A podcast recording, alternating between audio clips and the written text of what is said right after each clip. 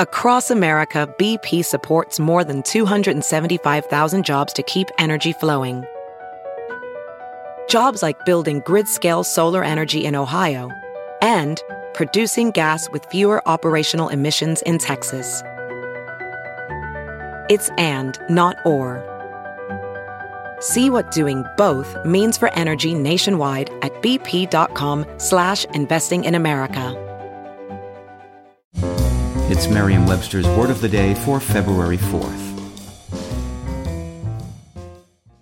If debit is your go-to card, Discover thinks it's time you get rewarded too. So check out Discover Cashback Debit, a game-changing checking account with cashback on everyday debit card purchases. That's right. Cashback isn't just for credit cards anymore. Whether it's a movie date, flea market find, or midday latte, you can start earning cashback. And did I mention there are no fees? Period. Check out transaction eligibility and terms at discover.com slash cashback debit. Discover Bank, member F D I C.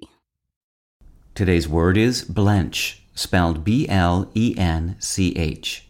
Blench is a verb that means to draw back or turn aside from lack of courage, to flinch.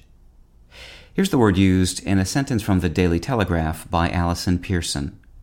I blenched when my son first introduced me to the initials I R L, meaning in real life, as opposed to the online world where he and his generation spend so much of their time.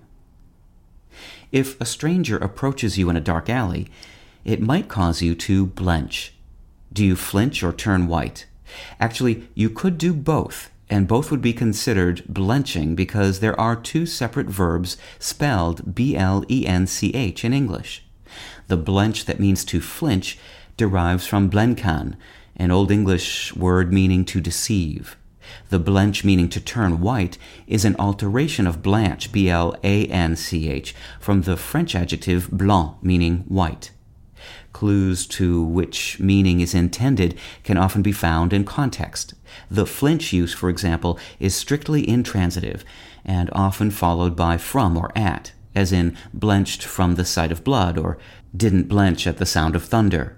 The whiten use, meanwhile, can be intransitive, as in his skin blenched with terror, or transitive, the cold blenched her lips. With your Word of the Day, I'm Peter Sokolowski. Visit merriam webster dot com today for definitions, wordplay, and trending word lookups.